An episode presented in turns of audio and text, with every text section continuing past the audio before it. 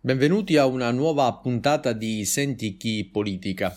In questa settimana ci sono diversi elementi che ci possono permettere una riflessione politica e culturale.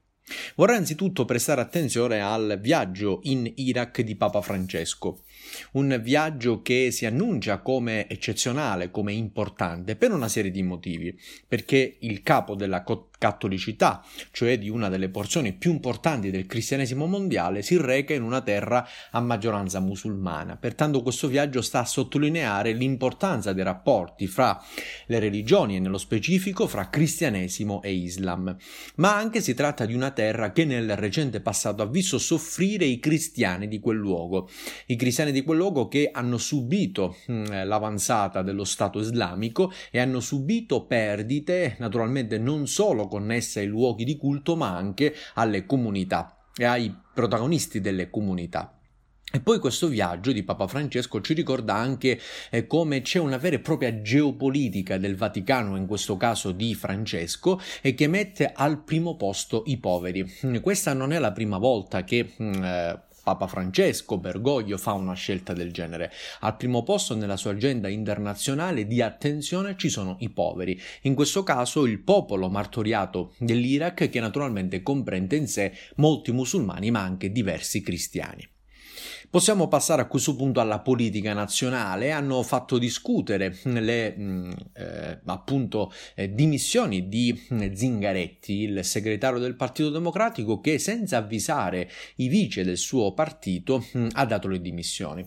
Eh, io sono convinto che Zingaretti abbia fatto una scelta opportuna perché probabilmente si è accorto non solo che eh, la classe dirigente del PD era impegnata soltanto alla ricerca di potere e quindi di poltrone, ma in realtà anche perché lo spazio politico del PD per via di alcune scelte commesse dallo stesso Zingaretti eh, è praticamente esaurito. Mm, dopo il governo Conte 2 sostenuto dal Partito Democratico, il nuovo governo Draghi di fatti ha esautorato il PD da una posizione in qualche modo di centralità.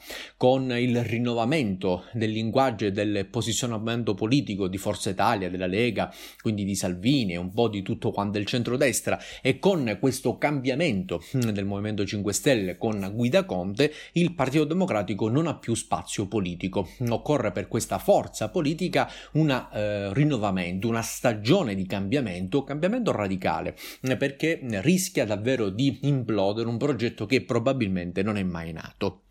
Eh, questa è la settimana anche di Sanremo, è iniziato il Festival della canzone italiana fra mille polemiche, tante speranze, buoni propositi. Mm, come al solito diverse cose possono farci riflettere di questa kermesse nazionale con rilevanza certamente anche mm, eh, internazionale, ma eh, in particolar modo vorrei sottoporre alla vostra attenzione mm, la figura, il personaggio, la personalità e il messaggio di Achille Lauro, che fra le tante cose, per carità anche positiva, ha sottolineato nella prima apparizione edizione sanremese di quest'anno che mh, appunto sessualmente eh, lui si presenta come tutto e niente.